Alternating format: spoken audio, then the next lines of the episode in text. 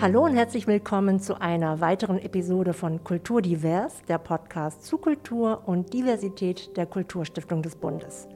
Mein Name ist Suyen Kim. Schön, dass sie ihr Weg hier zu diesem Podcast geführt hat. Diversitätsprozesse in Kultureinrichtungen. Darauf liegt der Fokus dieses Podcasts. Denn die Kulturstiftung des Bundes fördert seit 2018 im Rahmen des 360-Grad-Programms bundesweit 39 Kulturinstitutionen, die ihre Häuser für Diversität öffnen wollen. Es ist ein komplexer Prozess, wie Sie, liebe Hörerinnen, bereits gehört haben, mit bis dato unterschiedlichen Ergebnissen, mit Hindernissen, die bewältigt werden müssen, aber auch Erfolgsgeschichten, die hier bei Kultur Divers ebenfalls erzählt wurden. Wer sich mit dem Thema Diversität tiefer beschäftigt, wird feststellen, dass zwangsläufig auch andere Begriffe genannt werden, mit denen sich gerade jene, die sich um Diversitätsprozesse bemühen, zwangsläufig auseinandersetzen müssen. Rassismus, Positiver Rassismus, Diskriminierung sind Themen und Begriffe, die näher betrachtet werden müssen. Aber auch Intersektionalität, Internationalität, Interkulturalität sind Begriffe bzw. Ansätze, die mit in diese Prozesse hineinspielen oder mitbedacht werden müssen. Vielleicht haben Sie von diesen bereits gehört. Falls nicht, wird die heutige Gesprächspartnerin sicherlich für Klarheit sorgen, denn ich spreche heute mit der Expertin Peggy Piesche. Peggy Piesche ist eine schwarze Literatur- und Kulturwissenschaftlerin, außerdem transkulturelle Trainerin für Intersektionalität, Diversität, Inklusion, Rassismus und Machtkritik sowie für kritische Weißsein-Reflexion in Wissenschaft, Gesellschaft und Politik und dazu Fachbereichsleiterin für politische Bildung und plurale Demokratie bei der Bundeszentrale für politische Bildung und zwar am neuen Standort in Gera. Hallo, Frau Piesche. Hallo.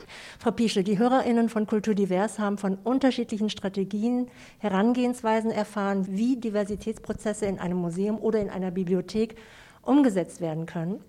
Bei den Stadtbibliotheken in Berlin-Pankow erfuhren wir, wurde von der Idee, zunächst interkulturelle Öffnung anzustreben, schnell Abstand genommen. Stattdessen entschied man sich, den Blick zu erweitern, und zwar für das Thema Diversität, und begann intern aber erst einmal mit gewaltfreier Kommunikation bevor der Prozess für Diversität tiefer angegangen wurde. Bevor ich auf die unterschiedlichen Begriffe eingehe, aus Ihrer Erfahrung und Sicht, wie wichtig ist eine Schulung für gewaltfreie Kommunikation, gerade mit Bezug auf Diversitätsprozesse? Ich denke, für solche Prozesse ist es vor allem wichtig, dass wir uns auch individuell öffnen. Und individuell öffnen tun wir uns am meisten, indem wir uns erst einmal reflektieren und schauen, ähm, wie wir innerhalb von diesen Prozessen und ähm, auch in diesen Verflechtungen eingebettet sind. Äh, Sprache spielt eine sehr große Rolle. Ich bin mir sehr sicher, dass die Reflexion der eigenen Wahrnehmung ganz wichtig ist, ähm, dass wir uns selber erst einmal auf die Schliche kommen, wie wir äh, reagieren auf bestimmte Situationen, auf bestimmte Sprache. Und äh, meistens bleiben wir dabei nicht stehen, sondern wir springen sofort in die Handlung. Und in der Handlung, die zeigt sich als erstes in der Sprache. Ähm, oft gern in Abwehr. Ja, aber. Ne? Oder das war nicht so gemeint. Oder du musst mich hier missverstanden haben. Oder sofort zu proklamieren, das ist ein Missverständnis. All das ist natürlich nicht einladend dafür, dass auch mein Gegenüber die eigene Reflexion auf den Tisch packt und dass wir uns weiter tiefer mit den Themen beschäftigen können, sondern wir bleiben auf dieser Ja, aber oder das war nicht so gemeint Ebene und dann kann die andere Seite entgegen, oh ja, es war so gemeint oder nee, das Missverständnis ist auf deiner Seite. Und wir sind dann überhaupt nicht mehr auf der Ebene, auf der wir eigentlich angesprochen wurden. Und das ist eine der Verstörungen, das ist eine der, des Unwohlseins und das ist oft auch eine der Sprachlosigkeit. Insofern ist die Beschäftigung mit Sprache sehr, sehr wichtig. Und ähm, gewaltfrei zu kommunizieren hat ja bereits einige auch Methoden und Strategien, eben diese ähm, Vermeidungssprache auch aufzubrechen. Insofern kann es sicherlich nicht schaden. In der Anmoderation sprach ich ja bereits verschiedene Begriffe bzw. Ansätze an, wie Interkulturalität, Intersektionalität oder auch Internationalität. Können Sie den HörerInnen vielleicht erklären, was darunter zu verstehen ist und warum ist es so wichtig, diese Ansätze gerade in Bezug auf diversitätsorientierte Öffnung zu kennen bzw. zu verstehen? Oder anders gefragt, wie wichtig ist es, diese Begriffe bereits am Anfang von Diversitätsprozessen zu klären? Es ist ganz wichtig, dass wir uns in dem Feld erst einmal verorten, weil da so viele äh, Fallstricke sind. Ähm, Diversität ist erstmal ein gesellschaftliches Konfliktfeld. Ähm, das ist wichtig zu verstehen, denn daraus leiten sich auch einige unserer eben äh, ähm, ersten Reaktionen auch ab. Ähm, Diversität bedeutet eben nicht, äh, ach so, jetzt nehmen wir eine andere Gruppe wahr und die kann noch dazu addiert werden, sondern Diversität bedeutet einen neuen Blick auf uns, auf das gemeinschaftliche Wir. Und das bedeutet, dass das gemeinschaftliche Wir sich auch verändern wird. Und das schafft natürlich auch erstmal Unwohlsein und ähm, holt auch Fragen hervor. Ne? Habe ich innerhalb von diesem Prozess und wie, äh, das Gleiche, behalte ich das Gleiche? Komme ich aus diesem Prozess heraus und bin noch genauso? Höchstwahrscheinlich nicht. Und das gilt es dann auch zu verhandeln.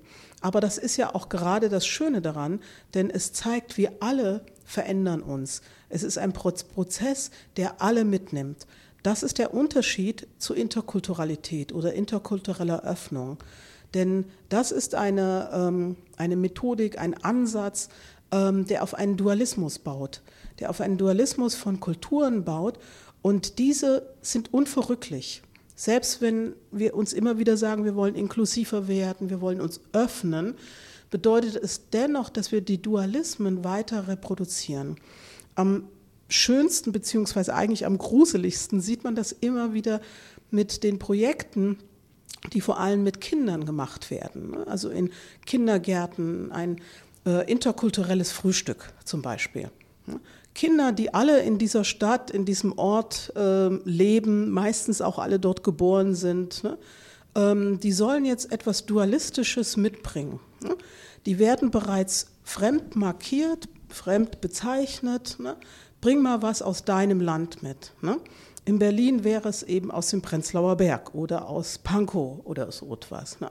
Die werden wahrscheinlich, höchstwahrscheinlich alle Nutella-Brötchen essen oder ähm, alle, ich weiß es nicht, Popcorn oder äh, am liebsten, wenn sie es könnten, oder eben äh, Cornflakes oder so etwas.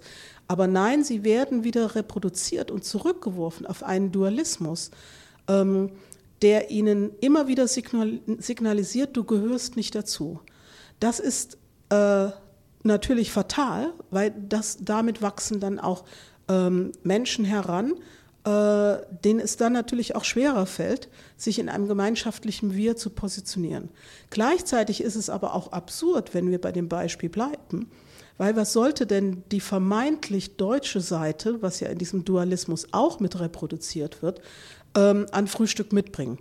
Ähm, was wäre das denn? Ein Käsebrot? Oder was ist, wenn die weiterhin Nutella-Brötchen gerne mögen oder auch Oliven oder auch Feta-Käse, um in all diesen Stereotypen zu bleiben. Also das äh, ähm, verunsichert und verwirrt im Prinzip auch Kinder, ähm, die äh, äh, eine Möglichkeit gehabt hätten, in etwas anderem sich selber zu verorten, als in einem Dualismus, der aus einer früheren Zeit ist und der im Prinzip aus der Zeit herausgefallen ist. Deshalb ist der diversitätsorientierte Ansatz äh, ähm, entwickelt worden, der gesagt hat, wir müssen über diese Reproduktion der diese Dualismen ähm, hinausgehen. Die haben uns nicht geholfen, ähm, aber in einer pluralen Gesellschaft, in einem sich divers für, äh, äh selbstverständigenden Wir, ähm, ist es schwierig, weiterhin auf Kulturalisierungen äh, äh, zurückzugreifen und diese immer wieder zu reproduzieren. Wie sieht es denn mit Intersektionalität aus? Das habe ich ja auch nochmal als Begriff genannt. Das ist ja auch nochmal ein ganz spezieller Ansatz. Können Sie den kurz erklären? Ja, äh, Intersektionalität ist in erster Linie, ähm, kommt das aus einer äh, kollektiven Bewegung heraus, aus einer Bewegung, äh, aus der schwarzen Bewegung ähm, in den USA, aber auch in anderen äh, Ländern, in denen äh, Menschen in ihrem Alltagsleben immer wieder festgestellt haben, dass sie in ihrer komplexen Identität äh, durchs Raster fallen.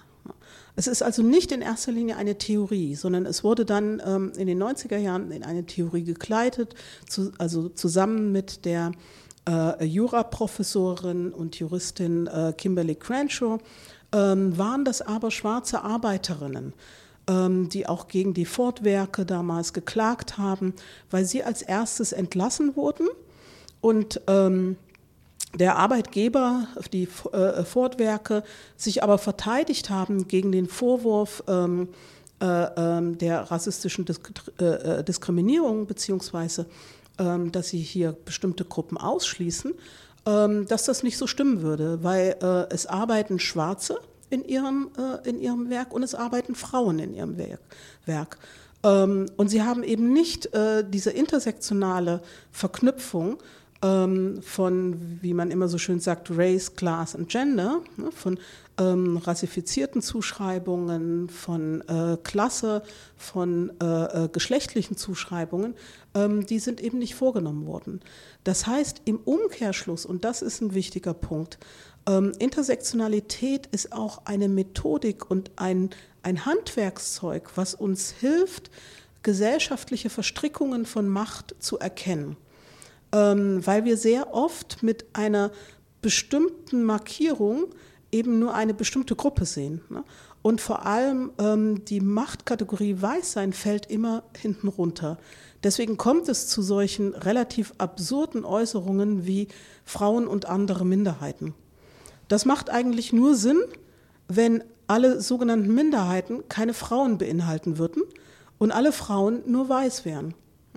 Ähm, da wir wissen, dass das nicht stimmt, ist das eigentlich ein absurder Satz und das ist so ziemlich der erste ähm, Satz, der kommt, wenn es um Intersektionalität geht. Gerade aber Intersektionalität hilft uns zu verstehen, dass wir darin oft hineingetrickst werden. Ne? Dass wir dann auch bei der Frage der ähm, jeweiligen Beauftragten, ne? ähm, wenn es eine Frauenbeauftragte gibt, dann ist das relativ deutlich un unbesprochen, wenn wir das nicht intersektional fassen, dass es eigentlich eine Frauenbeauftragte für weiße Frauen ist. Weil, ähm, und auch für weiße Frauen, die ähm, nicht behindert werden. Denn es gibt ja auch noch eine Behindertenbeauftragte. Und diese Behindertenbeauftragte, also offensichtlich kann es da keine Überschneidungen geben.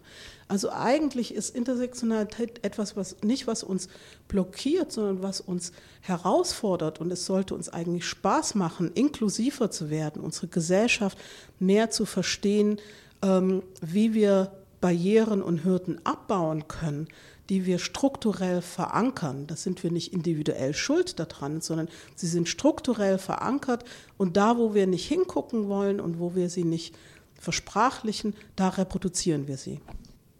Schwarze Menschen, People of Color, Migrantinnen, Menschen mit Behinderung, Menschen der LGBTQIA-Community, sie alle gestalten gesellschaftliches Leben, sind AkteurInnen und im besten Fall spiegelt sich das ja auch in Kultureinrichtungen und auch in Bildungsinstitutionen wieder.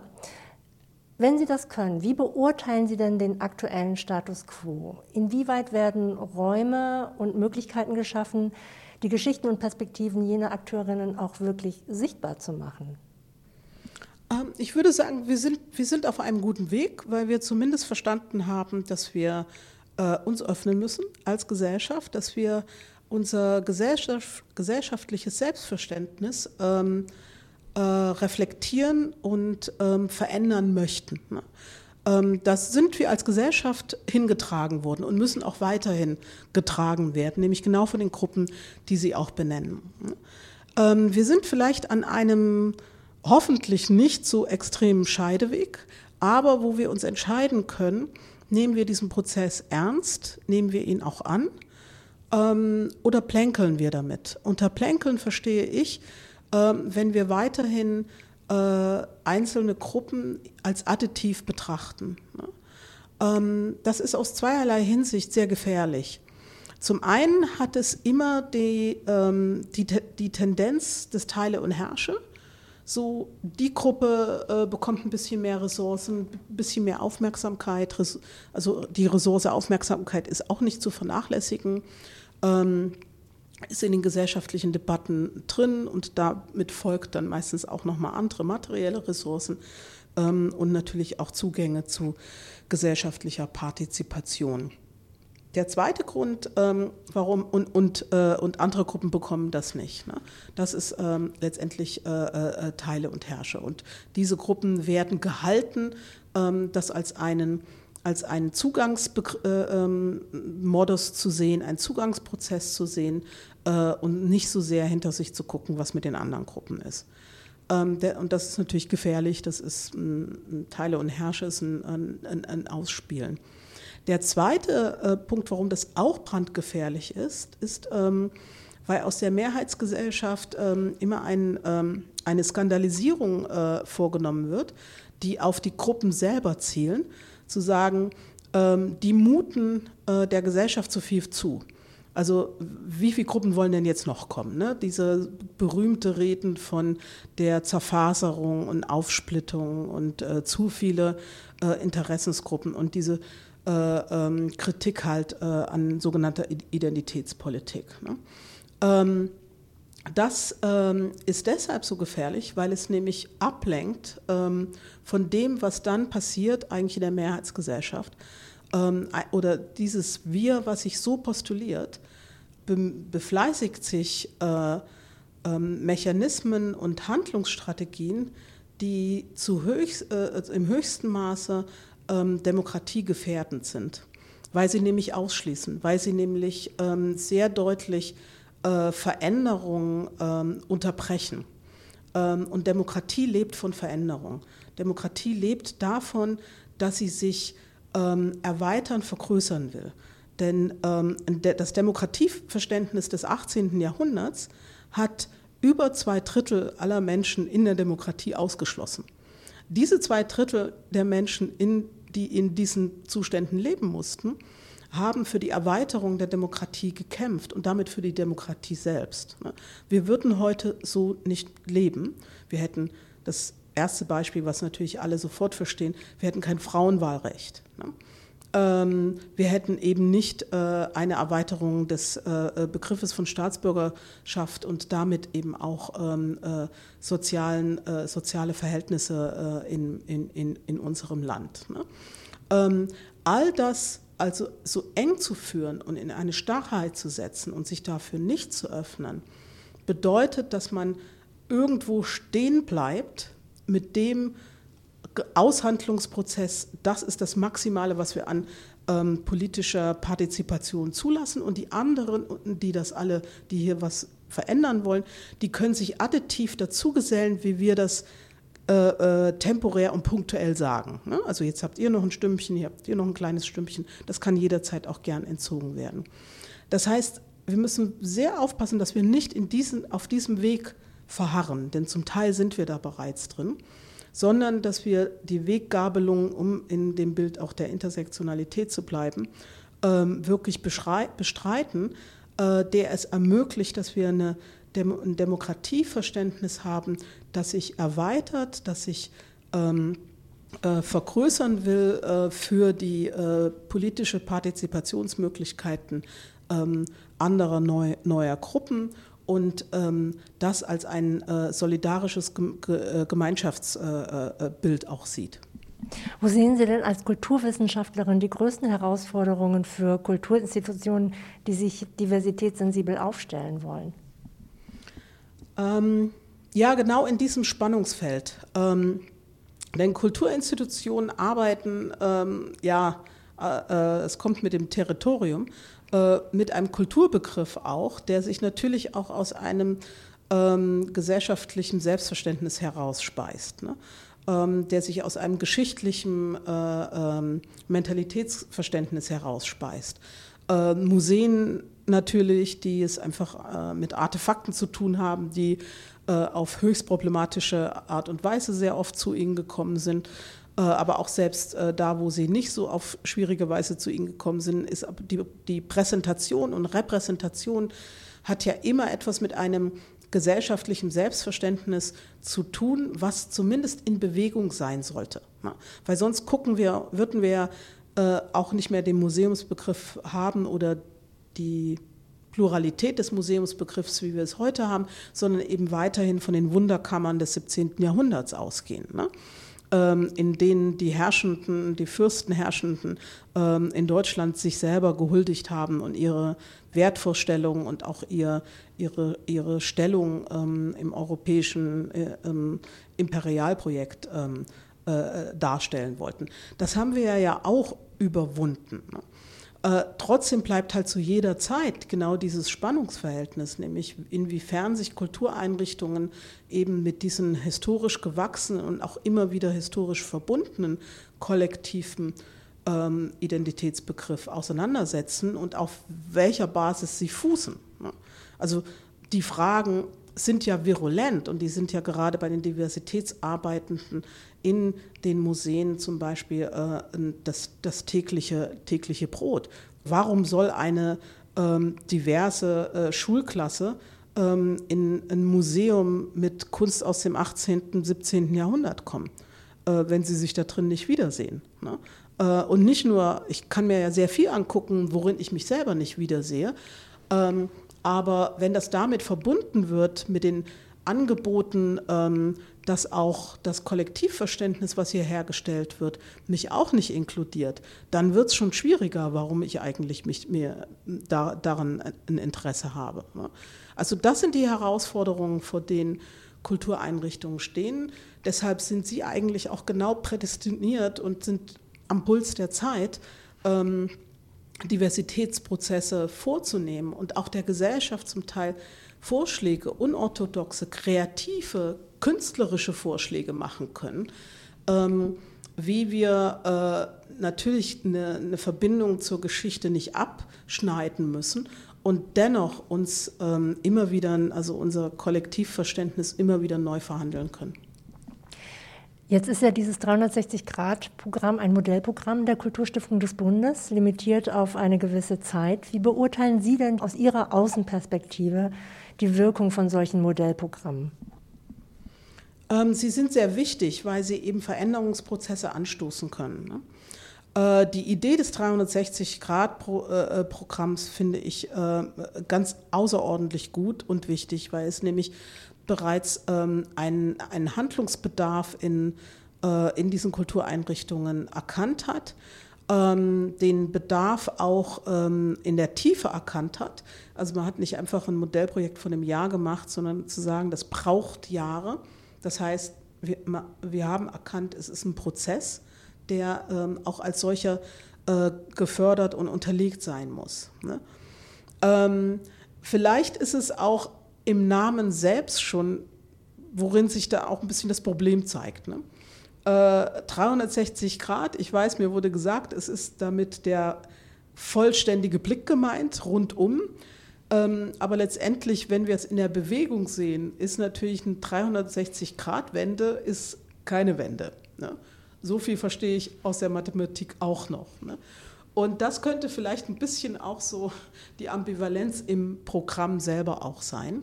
Es äh, läuft halt immer Gefahr, wenn wir für irgendetwas eine Beauftragte ähm, abstellen, dass wir damit halt auch wieder das als randständiges Problem betrachten und ähm, dahingehend dahin aussorzen. Ne? Also wir sind ja damit beschäftigt. Geh mal zu der Kollegin äh, von 360 Grad. Ne? Und das aber als ein Querschnittsthema hinzubekommen, was ja die eigentliche Aufgabe von 360 Grad ist. Ne?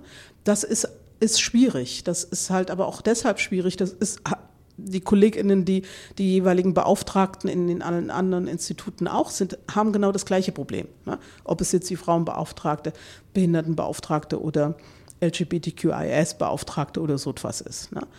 Ähm, das heißt, wir haben gesellschaftlich immer noch nicht das Verständnis erlangt, dass es ähm, eine Querschnittsaufgabe ist und dass wir eben hier äh, professionelle Unterstützung haben, aber wir können es nicht auslagern, ähm, wie wir uns das oft noch leisten, was wir sehr oft auch in Schulungen hören.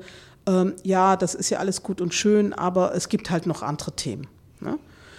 Wo sehen Sie den Handlungsbedarf oder vielleicht auch ähm, die Handlungsverantwortung seitens der Kulturpolitik? Also was wird bereits umgesetzt oder was denken Sie, muss noch unbedingt getan werden? Ähm, ja, wir müssen mehr in die Strukturen hinein. Ne? Ähm, also, und das ist natürlich, also 360 Grad hat versucht, das in einige Strukturen eben zu bringen, wie äh, Museen wie Bibliotheken etc. Äh, aber erstmal müssen wir in die Verwaltungsstrukturen auch natürlich selber auch da rein. Ne? Wir müssen in die äh, Ausbildungsstrukturen hinein, gerade ähm, in, ähm, in Kultur, in Kunst, also die äh, berühmte diverse Schulklasse, ähm, die kriegt ja immer wieder Angebote auch, ähm, für wen das eigentlich gedacht ist und für wen das nicht gedacht ist. Ne?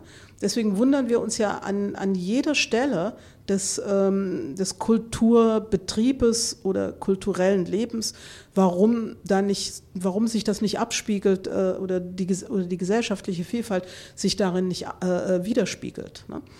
Ähm, es kann ja wohl unmöglich biologistisch erklärt werden, dass die ganzen diversen äh, Bevölkerungsgruppen nicht so kreativ sind, sondern ähm, es hat halt was mit Zugangshürden zu tun. Und die Zugangshürden, die sind eben nicht nur mit Aufnahmeprüfungen besetzt, sondern wenn man eben ähm, im Alltagsleben immer wieder äh, äh, diese Symbole bekommt, das ist nicht unbedingt was für dich, ne? mach mal was anderes. Das geht weiter in die Jurybesetzungen. Ne? Ähm, in allen Richtungen die Jurybesetzungen. Ne? Ähm, auch da ist es halt sehr oft, dass sich das äh, äh, nicht widerspiegelt, die gesellschaftliche Vielfalt. Und dass wir halt dann in den Entscheidungsgremien immer noch ähm, fatalerweise die äh, Ansicht haben, äh, Kunst hat halt nur was mit Kreativität zu tun und Qualität äh, ähm, setzt sich durch. Also hier würde, würden Ausschlussmechanismen und ähm, äh, Rassismus und Diskriminierung nicht wirkmächtig sein. Ne? Äh, das ist natürlich höchst problematisch. Ähm, und das, mm, ja, das muss, müsste sich verändern. Ein letzter Punkt halt auch, der ganz wichtig ist, der, und alles ist miteinander verwoben, leider. Äh, oder eigentlich, das ist das Schöne. Man kann also an vielen Stellschrauben gleichzeitig ansetzen. Ähm, ist natürlich unser, unser Kanonbegriff. Ne? In, auch in allen Richtungen, ob wir jetzt, ob es in der Literatur ist, in den Theaterstücken. Ne?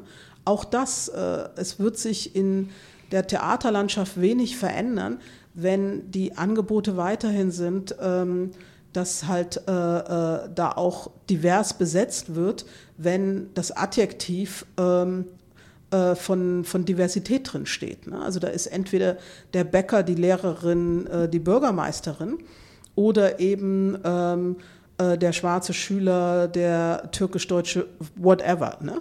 Ähm, und dann fangen die Theater an, ähm, in einem wilden Aktionismus zu versuchen, ob es hier äh, PUCs oder BIPUC äh, äh, gibt. Ne? Ähm, so wird sich natürlich, das sind keine Angebote an eine diverse Stadtgesellschaft, guckt mal, ne? ähm, wir bilden das hier ab. Ne? Also wenn da steht die Bürgermeisterin, dann kann die Bürgermeisterin mit in der gesamten wundervollen Vielfalt von Berlin besetzt werden. Aber auf die Idee kommt man ja nicht. Jetzt haben Sie vorhin das Stichwort auch Bildung und Wissensvermittlung genannt. Was muss denn in der Bildungsarbeit anders gemacht oder neu gemacht werden oder gedacht werden? Welche Methoden oder Formate, damit diese Ansätze gelebt werden können, damit Wissensvermittlung nicht erst im Erwachsenenalter passiert, wenn es Projekte gibt, auf die man sich einlässt, wo und in welchem Alter müsste man da ansetzen und welche Rolle spielt die Bildungspolitik auch dabei? Ähm, von Beginn an müssen wir ansetzen. Wir wissen aus der Forschung, dass ähm, Kinder bereits im Alter von vier Jahren ähm, über äh, rassifizierendes Wissen verfügen, äh, über machtvolles Wissen verfügen und über Machtverhältnisse äh, verfügen. Sie mögen es noch nicht versprachlichen können, aber sie ähm, wissen das ganz, sie wissen das ganz genau. Sie wissen um äh, Diversität in Gesellschaft. Ähm, sie wissen ganz genau äh, auch um Machtverhältnisse in Gesellschaft, wen man angucken kann und wen man nicht anschauen sollte oder äh, eigentlich klotzen sollte. Ne? Ähm, Kinder können das sehr gut versprachlichen. Da gibt es auch jede Menge äh, äh, äh, Studien und Tests dazu, die schon kleine Kinder ähm, bei Kleinkindern abrufen dass sie auch sich selber in diesen rassifizierenden äh, Diskursen verorten können. Ähm, das bedeutet, wir müssen natürlich sehr früh ansetzen. Ne? Wenn wir weiterhin ähm, Diversität irgendwann ähm, in außerschulischen Kultureinrichtungen nur sehen wollen, aber eben wenig in äh, den Alltagsbereichen von kleinen Kindern, ähm, dann kommen, haben wir es halt dann schon mit ähm, sehr deutlich auch äh, geprägten jungen Menschen zu tun, die schon ein Riesenarchiv von kolonial geprägtem Wissen haben.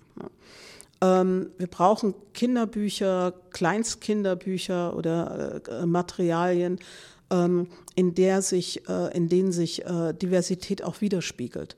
Weil Kinder müssen sich selber wiedersehen können in diesen Bildungsmaterialien und sie müssen die Welt sehen können. Also das ja, ist ja diese, auch diese Theorie von den ähm, Spiegeln und den äh, Fenstern ne? und dann auch den ähm, Sliding Doors äh, da auch hindurchgehen zu können. Ne?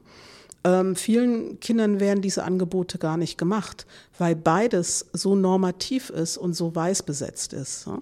Dass eine Welt auch gezeigt wird, in der ähm, eben auch keine äh, äh Kinder im Rollstuhl oder maximal eine Person im Rollstuhl gezeigt wird, ne? ähm, in der halt äh, äh weiße, binäre äh, Familienmodelle dargestellt werden. Ne?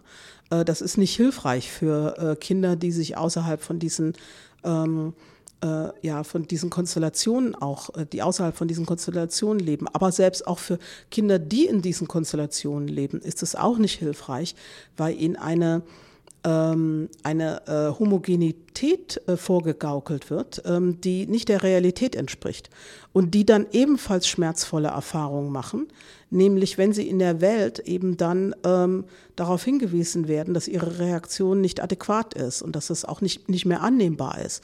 Das ist auch etwas, was eigentlich sehr gewaltvoll ist, dass wir weiße, ähm, äh, normativ eingebettete Kinder ähm, und dann junge Menschen äh, in eine Welt entlassen, in der sie oft sehr sprachlos sind, in der sie in ein Fettnäpfchen nach den anderen reintreten und äh, dann selber schmerzhaft den Prozess machen müssen oder sich entscheiden müssen, auf welchem Weg, welche Weggabelung sie nehmen, ob sie in das gehen der Verhinderung, ja, aber war nicht so gemeint, hast du missverstanden, oder sich eben in diesen Prozess begeben, ähm, auch sehr viel von diesem kolonial geprägten Wissen auch wieder zu verlernen.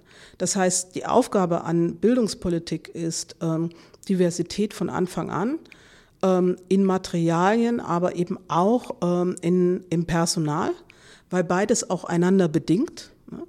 Wir werden, äh, äh, wir haben ein hohes Risiko für Ausschlüsse, wenn je homogener ähm, die Lehr Zusammensetzung ist. Ne? Das gilt auch für die Lehrbuchproduktion. Äh, äh, ne? Je diverser da die Kollektive sind, äh, die Arbeitsbereiche sind, umso mehr Vielfalt werden wir dann auch darin wiederfinden, ne? an Themen, an, Abbildungen ähm, etc.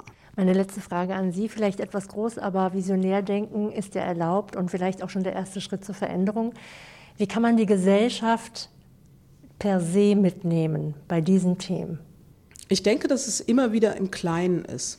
Also äh, ich denke, dass wir immer wieder die, die Gespräche im Einzelnen führen müssen, ähm, dass wir Menschen da abholen müssen, wo sie sind. Das heißt also ähm, auch in ihrer jeweiligen Alltagseinbettung. Ähm, das Schöne an der diversitätsorientierten äh, Organisationsentwicklung ist ja, dass es besagt, ich kann da, wo ich bin, etwas tun, ähm, indem ich mich wirklich nochmal reflektiere und anders einbette. Ne? Indem ich sehe, wenn ich irgendwo in der Verwaltung bin, ähm, da auch zu sehen, ach so, das ist eigentlich, das ist ein ziemlich normatives Wissen, mit dem wir umgehen. Ne? Das ist ähm, äh, äh, ganz viel, was, was eine Menge ausschließt. Was ist, wenn wir es mal anders machen? Ne? Oder wenn ich mal eine andere Frage daran stelle. Ne? Oder einfach sage, huch, jetzt fällt es mir auf, dass da eigentlich nur weiße Männer hier zitiert werden. Ne? Äh, einfach mal die Frage zu stellen, gibt es da noch andere? Gibt es noch etwas anderes? Ne? Ähm, schon eröffnet sich etwas, verschiebt sich etwas, bewegt sich etwas. Ne? Und gleichzeitig müssen wir es natürlich auch in öffentlichen Prozessen zeigen. Medial muss sich mehr verändern. Ähm, und auch da wieder, ähm, äh, es muss sich mehr ähm, äh, verflechten und es muss mehr in die Tiefe gehen. Denn es reicht nicht, das sehen wir ja, dass wir äh, vielleicht ModeratorInnen jetzt auf Color haben, BIPOC, Nachrichtensprecherinnen. Ne? Ähm, wenn die Gesell das Gesellschaftsverständnis, was dann abgebildet wird, weiter, weiterhin ähm, weiß und normativ besetzt ist. Also ähm, ja, im wahrsten Sinne des Wortes queer, quer, außerhalb der Norm, die Norm auch immer wieder zu hinterfragen. Denn äh, Norm zu hinterfragen bedeutet nicht Auflösungsprozesse einzuleiten, sondern es bedeutet ähm, Inklusionsprozesse äh, zu eröffnen. Frau Pischel, ich danke Ihnen ganz herzlich für das Gespräch. Äh, es war sehr, sehr aufschlussreich für die HörerInnen. Ich bin davon sehr überzeugt und wünsche Ihnen weiterhin alles Gute. Herzlichen Dank. Ja, liebe HörerInnen, wir sind am Ende dieser Episode angelangt. Wenn Sie mehr zum Thema Diversität lernen, erfahren oder lesen wollen, dann finden Sie wertvolle und wichtige Artikel auf der Seite der Bundeszentrale für politische Bildung www.bpb.de, an der Peggy Piesche als Fachbereichsleiterin für politische Bildung und plurale Demokratie der Bundeszentrale für politische Bildung tätig ist, und zwar am neuen Standort in Gera. Alle Informationen zum 360-Grad-Programm der Kulturstiftung des Bundes finden Sie ebenfalls online und zwar auf www.kulturstiftung-des-bundes.de. Ich freue mich, dass Sie wieder bei Kulturdivers dabei waren und danke Ihnen herzlich. Ich bin Suyen Kim und lade Sie herzlich ein, auch beim nächsten Mal wieder mit dabei zu sein. Bis dahin, bleiben Sie aufgeschlossen.